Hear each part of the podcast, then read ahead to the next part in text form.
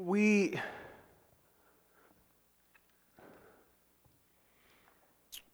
Mm.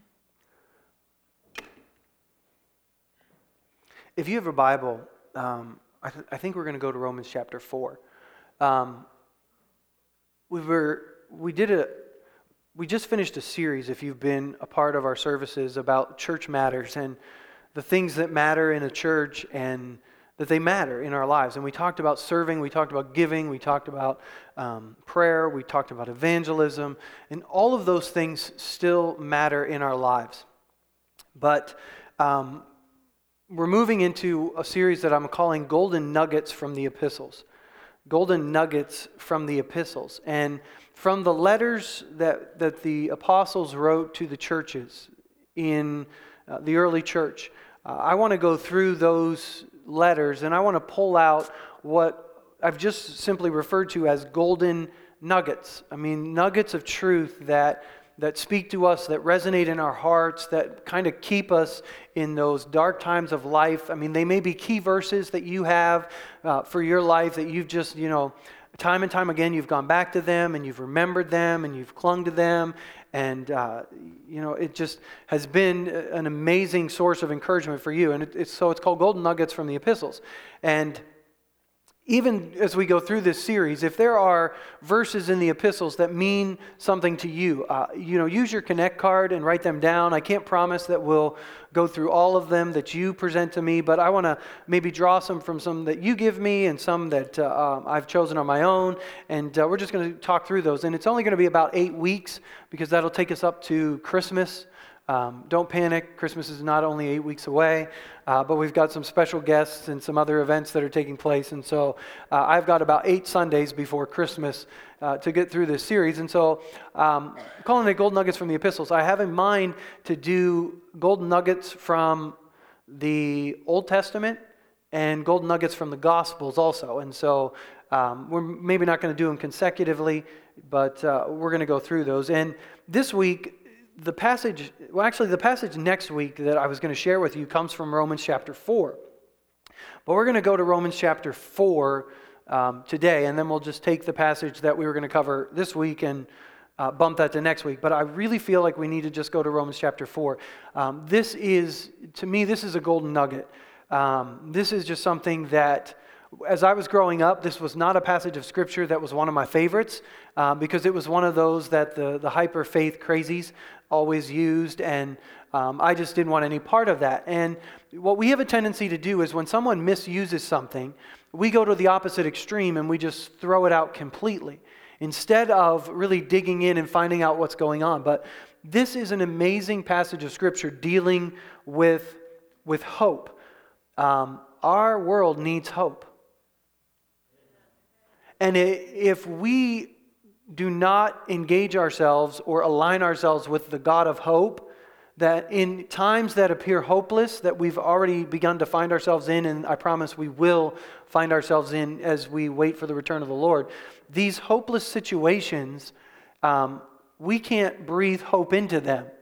Uh, many times as Christians, we become reactionary to stuff that's going on. I mean, it seems like, uh, you know, the government is corrupt, or it seems like, you know, finances are terrible, and it seems like, you know, there's an outbreak of stuff. And we, instead of responding with hope and faith that doesn't waver, we get all panicked and crazy, and we, we post and read all of these articles from other people. Can I challenge you to read more of the scripture than you do articles from people? I mean, really, get the Word of God in you.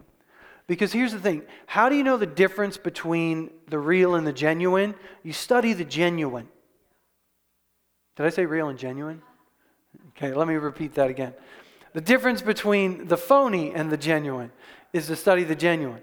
I mean, people that want to know what a counterfeit bill is when they see it the first time don't study all the different counterfeits that are out there. They study the genuine article so that when they see a counterfeit, they recognize it's counterfeit.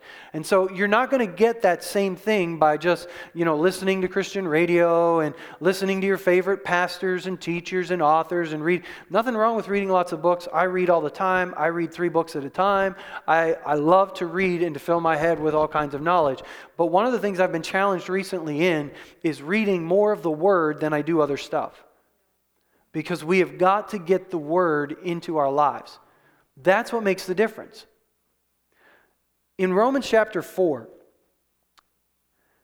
the Apostle Paul is describing um, salvation, if you will, and how it first came through Abraham.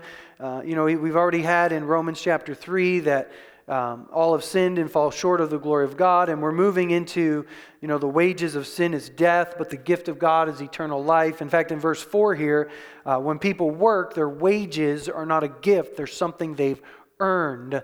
And what we have earned, the wages that we have earned as, as believers, or excuse me, as human beings, is death. Okay, that's what we've earned. That's what we get for all of our work and toil on earth is death. That's all we've earned. That's all we deserve. That's our paycheck. But the gift of God is eternal life through Jesus Christ. And by putting faith and confidence in Christ, we receive eternal life. Not what we've earned, not what we've worked for, but it's a gift. And all it comes is by faith. Like, wow, that's profound. I already knew that, Pastor Tom, but then he goes into Abraham believing God and being credited as righteousness because of his faith, not because of his works, although there was the sign of circumcision. Abraham was not saved because of circumcision. Abraham was credited righteous, and circumcision was the sign of it. Because Abraham believed God when God said, I want you to circumcise all of the males in your family. When Abraham did that, it already proved he was righteous, and his works just followed suit. Does that make sense? Like his righteousness and his works were working together. So we can't say, God, I have faith in you, and yet not have corresponding action in our lives. That's what Abraham, or that's what James was telling us. Faith without works is dead. But Abraham was righteous before God, not because of what he did, but because of what he believed and the hope that he had in God. So then we come down to um, verse 17. Let's start in verse 16. So the promise is received by faith. It's given as a free gift. And we are all certain to receive it, whether or not we live according to the law of Moses, if we have faith like Abraham's. Now, we receive it now not because we keep the law, but because we have faith like Abraham's, a faith that believes God.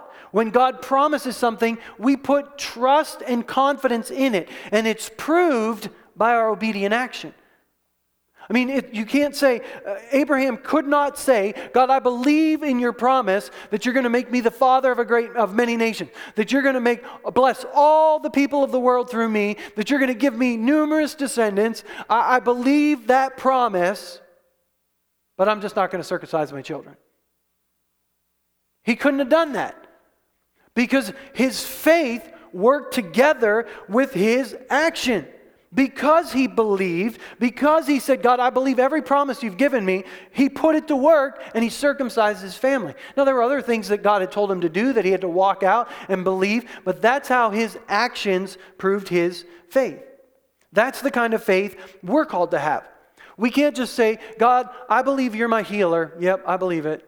And not diligently pray for healing.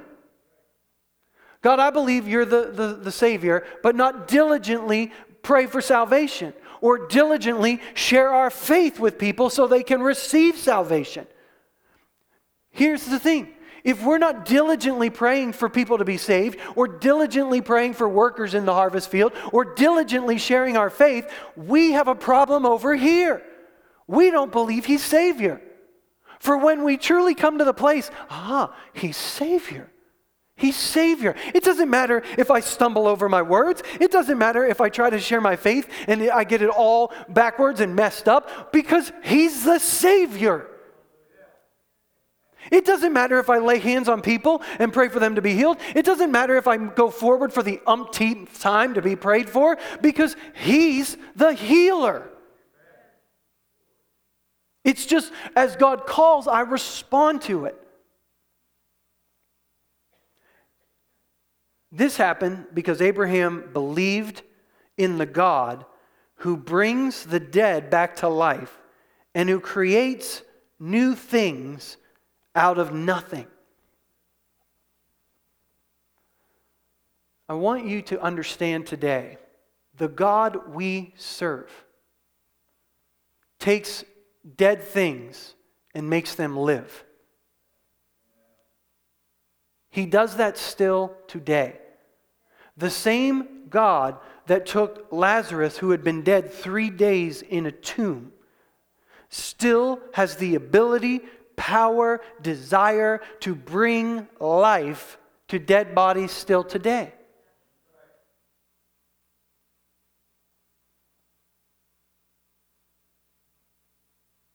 You say, well, does that mean we just go pray over every grave and every dead body?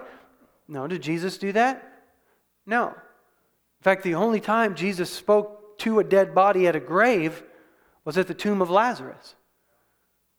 And so, what sometimes the hyper faith people do is we take this verse and we just we want to go to the cemetery and just walk through and ask all the, the dead bodies to get up. Abraham never did anything in obedience that God didn't tell him to do. He walked with God closely. God spoke, Abraham responded in obedience. Jesus said the same thing. I never do anything that I don't see the Father doing, or I don't do anything outside what the Father tells me to do. So here's the thing if the Father isn't telling us to share our faith, if the Father isn't telling us to pray for people, if the Father, I'm wondering, are we walking closely enough with Him?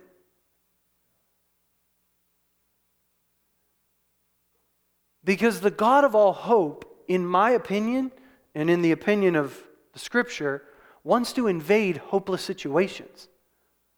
He wants to show up at your workplace when someone is overwhelmed with sickness or some type of problem, and He wants you to be the peace in that circumstance. He wants you to overflow with hope so that you can be hope to the hopeless. He creates new things out of nothing. we serve a God that can do anything out of nothing. I mean, this is the God that spoke and things came into being. Okay? Now, I just read yesterday the story of Elisha and the, the, the widow of one of the prophets that comes and says, You know, I'm in debt up to my eyeballs and my husband is dead. Please help me. They're going to take my house. They're going to take all my property. My sons and I are going to have nothing. And his response to her is, What's in your house? What do you got? I mean, he needed something to work with. I mean, God's going to come through for you, but I need something to work with. What do you got? She's like, All I got is a little bit of oil. That's all we need. You don't need much when God's in the equation. So he says, Go and get as many jars as you can get. Borrow them, get them from everywhere. Now, I'm sure at the end of the story, she's kicking herself for not getting more jars. Because I bet there were jars that she could have gotten that she didn't get. So she kept filling the jars with this little jar of oil. She kept filling them, and there was enough. And she filled all the jars till there was no more, and then there was the oil stopped. Jar was empty. So she goes back to Elijah. She's like, "Okay, I did all that. Now I got all this oil." He says, "Sell it. There's going to be enough money to pay your debts and for you to live on." I mean, that's a great story. But what we're being told here is we serve a God that doesn't even need anything in our house. I mean, he can start with nothing and do something. That's the God we serve. But we in our country are so underwhelmed by the God that we served. I mean, we know He heals. We know, I mean, we read the stories, but in our daily lives, we live underwhelmed by God. I mean, we don't walk around and just step outside and breathe air and say, God, thank you for creation today. I mean, we don't look at the, the stars and the, the trees and the, the flowers and say, God, you are so creative and awesome that you created all of this with just a word. Just the word. All he said was, let the, the ground teem with living plants. He didn't even create them one by one. Just his word creatively made every plant and tree we have on the earth. That's a pretty good thing. Out of nothing, he did that. That's the God that we serve. Enter Abraham. Even when there was no reason for hope. I mean, God promises Abraham, you know, leave your land, leave your family, leave where you're comfortable, and you come to a land I'm going to show you. It's a land flowing with milk and honey, and I'm going to give it to your descendants someday, many years down the road, after they've been in slavery in the land of Egypt for 400 years. Then I'm going to bring them out. I mean, this is the revealed promise later, but the first promise is I'm just going to bring you to a land and it's flowing with milk and honey, and I'm going to give it to your descendants. That's the promise given to Abraham. Now, there's probably a reason God didn't back here say, okay, here's what's going to happen. You're going to go over here. You're going to have, you know, you're going to wait till, I'm going to wait till your wife is completely dried up, barren, and she can't have children, and then I'm going to give you a son. You're only going to see one son, and then uh, uh, from that son, I'm going to make many descendants. You're not going to see them, but it's going to happen way far away. But then the, they're all going to go into captivity in the land of Egypt, but don't worry, I'm going to rescue them 400 years later. I'm going to bring them out. I'm going to take them to the edge of the promised land. They're going to completely reject me. So then they're going to wander for 40 years in the desert. I mean, why doesn't God go through all that with Abraham? Because he says, you know, here, here, Abraham, you just trust me. I mean, there's a whole story I'm about to un- unfold, and all you got to do is come over here. And Abraham comes, and he keeps believing God is going to meet him. God is, this is his one promise that he's going to have an heir. And now, now let's keep reading believing he'd become the father of many nations. For God said to him, That's how many descendants you will have. And Abraham's faith did not weaken, even though at about a hundred years of age, he figured his body was as good as dead, and so was Sarah's womb.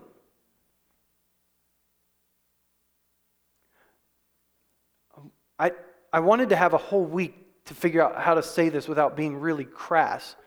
Um, and I don't have that. So if I'm a little crass, just apology up front. Um, they're old. There's something that even at the age of 39 I have learned that as a young teenage boy with hormones raging through your body, your sex drive is, is really strong. But as you age, it just begins to weaken little bits.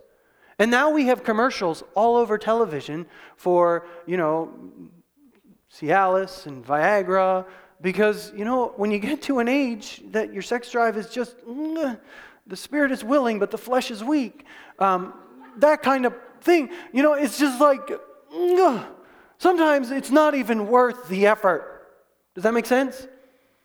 And so, even though Abraham and Sarah are way past childbearing years, I'm really trying to walk a fine line. They're way past childbearing years. There's still this promise. They still had to consummate the act. I mean, it maybe was more work than it was when they were 20. But they still, and there was no drug hotline, no pharmacy open to help them. All they had was God. So they had to believe enough to at least consummate the act. They had to work together with God on this thing. And Abraham, against all hope, I mean, this situation could not get any more hopeless. You can't take a man who it is 100 years old, he's dried up, a barren woman who's never had a child and is now way past childbearing years. I mean, it's not operating like it used to.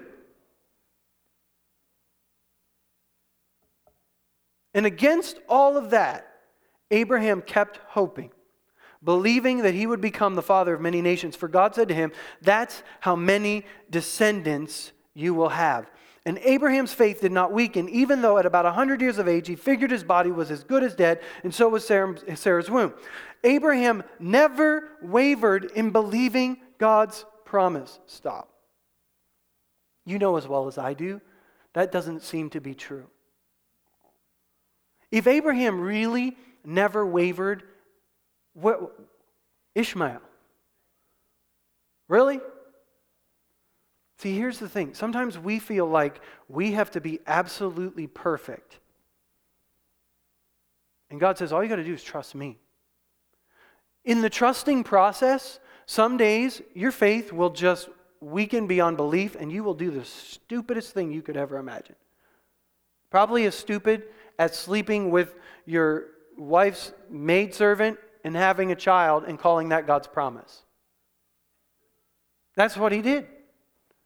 God, you know, I know your arm might be too short because I'm pretty old now, so I had Ishmael over here, and uh, you can just go ahead and bless him.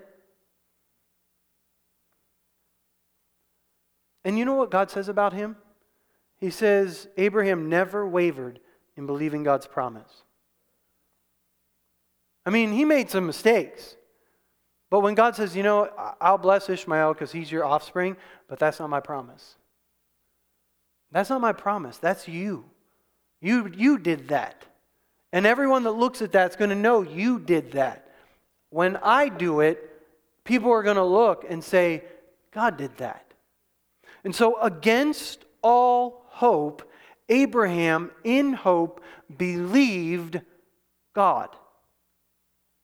That's what the scripture says. So, verse 20 again Abraham never wavered in believing God's promise. In fact, his faith grew stronger, and in this he brought glory to God. He was fully convinced that God is able to do whatever he promises. And because of Abraham's faith, God counted him as righteous. Now, here's the, the, the kicker of this story, or this passage. This is written to show us how Abraham is the father of faith. I mean, it's written for the purpose of outlining salvation and showing us that Abraham believed God and God worked. I know it's not a chapter about miracles. It's not a chapter about faith. It's not a chapter about the power of God. But here's the thing about the Word of God it's living and active, it's powerful. And so, even in the process of outlining the, the, the father of our faith and how Abraham believed God, God interjects this story and all, ultimately gives us a chance to believe against all hope. See, the promises that God gives in His Word, God is able to do. But some of us find ourselves in situations, whether it's in, it's in some type of debt, it's in some type of sickness, it's in some type of situation. And I referred to God's promise to Jeremiah when he says to Jeremiah, Jeremiah, I want you to buy that tract of land. And Jeremiah's like, Really, Lord? And the, the scripture says, let me see if I can find it real quick. I want to read it to you from the scripture instead of just trusting my brain, because my brain doesn't work like it used to.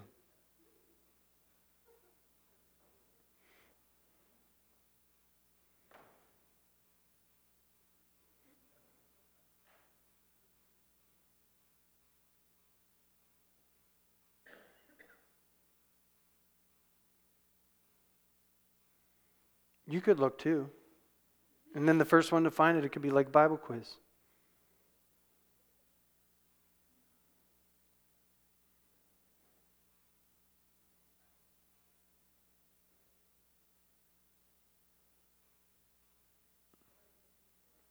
God's promise to Jeremiah when he tells him to buy land says, Is the arm of the Lord too short?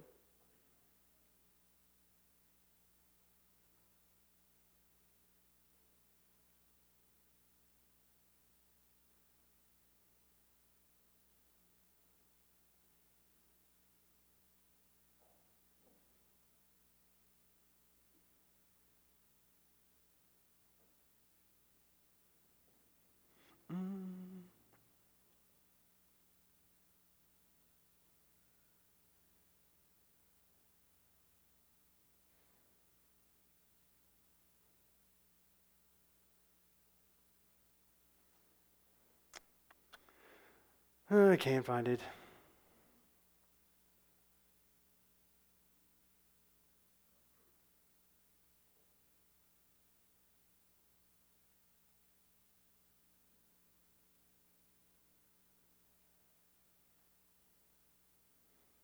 If only I would have brought my Bible that's all marked up, we would find it. Yeah. But as God is speaking to Jeremiah and telling him, in a land of captivity, I want you to do this, it doesn't make any sense. It doesn't make sense to buy property in a land that you're about to be evicted from. But God says, do it. Buy the property because it's going to prove you're coming back. I mean, you're going to be gone for 70 years. And here's the thing, Jeremiah you're going to buy this land and your descendants are going to get it back, but you're not even going to benefit from it. Are we okay with that? Are we okay with going, doing something for God that we're not going to get any benefit from? I mean, against all hope, you can stop looking. Look at me. Against all hope, Abraham, in hope, believed God, even though all he saw was one descendant. And some of us that we're looking for God to do a miracle in our lives, we're, we're only worried about what God is going to do for us. And maybe the obedient steps that God is asking us to take along the way are more for our children and our grandchildren and our, our neighbors and our coworkers. And maybe they really don't have anything to do with us, but God is trying to stretch it out more. And if you'll just keep hoping, in God, not hoping in hope, not hoping in the, the right phraseology. I mean, you don't have to go to a prayer conference and learn the right way to pray. You don't have to, to figure out the right words to use and worry the whole time you're praying Am I using the right words? If I put this together right, is this correct? No, you just put your hope in God. The God of all hope, the God who calls what is dead back to life, the God who creates something out of nothing. And yet we come into a service like this, and a word of the Lord comes and says, Hey, come and I will fill you. Here, let me ask this why don't we come? Why don't we come? Why, when the word of the Lord says, You come around this altar today and I'm going to fill you? Either we don't need to be filled because we're already overflowing everywhere we go, and miracles are prevalent, and power is flowing. Our children are all walking with the Lord, and we don't need more of Him. Or we don't see the benefit for us right now. Or we're too afraid. But why don't we come? I know that there are people sitting in this room right now, you're in a situation where it is hopeless. And this morning, I believe the word of the Lord was, You come and I'm going to intervene in your hopeless situation. That doesn't mean that today would have been the day that it all broke out, but today would have been a day God would have strengthened something. And that's faith that's not wavering. And so here's the question when we say come, why don't we come? Why don't we move? Here's what I've become convinced of we can't just keep going to church. We can't just keep coming and sitting in these nice pews for an hour and a half on Sunday and going out there and living the same way we've been living. Because there is hopelessness everywhere. And if we're not filled with enough of Him, we're going to get swallowed up by the hopelessness. And we're going to be hopeless too. And the stuff we post on Facebook is going to be hopeless. The stuff we share with our coworkers is going to be hopeless. It's going to be nitpicky, it's going to be critical instead of being filled with hope and filled with life. I mean, when God looks at Abraham, who had Ishmael, big screw up, huge, okay? Big mistake. Look at the repercussions of it still today on the earth. Huge mistake. You know what God says about him? His faith never wavered. So, why, when we look at situations where people make a big mess, all we can talk about is the mess? Look, they did something stupid. Look, they did it again. Why don't we look at it with the eyes of faith and hope and overflow with hope and speak life into that situation? You know, I think we don't. We're not filled with enough life. Ouch. All of this was good right up until you said that, Pastor Tom. I want us to overflow with hope. Not because our lives are cheerful and happy, not because the music here is lively and it just makes us feel good, but because we serve the God of all hope. We serve a God who takes something that is dead and brings it back to life. We serve a God who takes nothing and makes something. And when you step out and you start asking Him to do it, you know what He does? He does immeasurably more than you would even ask or imagine. He says, I want you to ask me this. And you ask him that, and then in response to your faith, he does more than you've even asked him to do. But if we don't move, he waits. He waits. See, those who wait on the Lord renew their strength.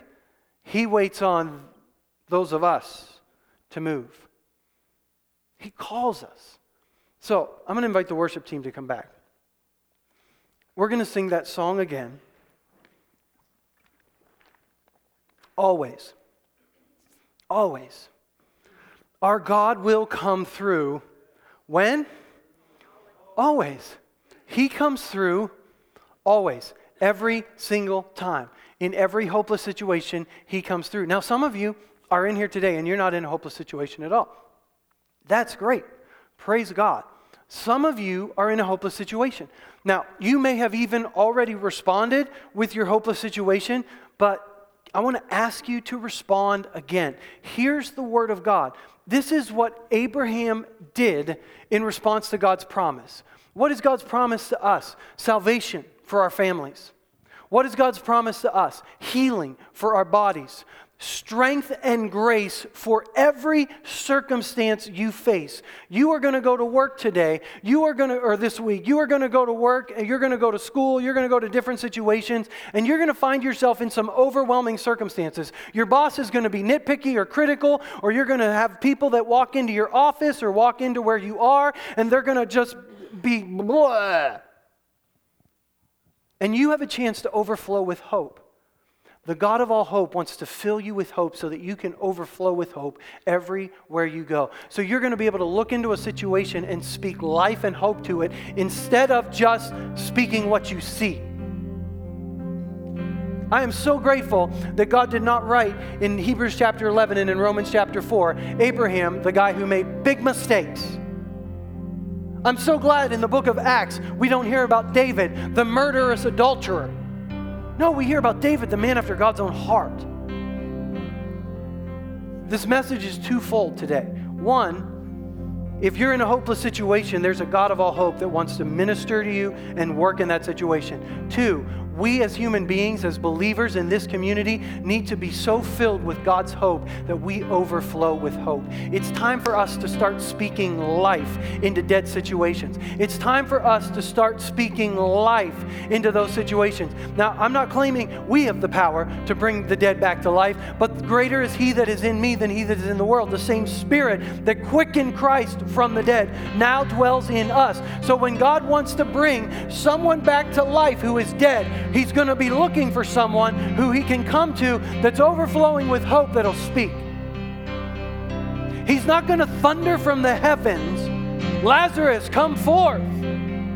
He's going to look for one of us to speak life.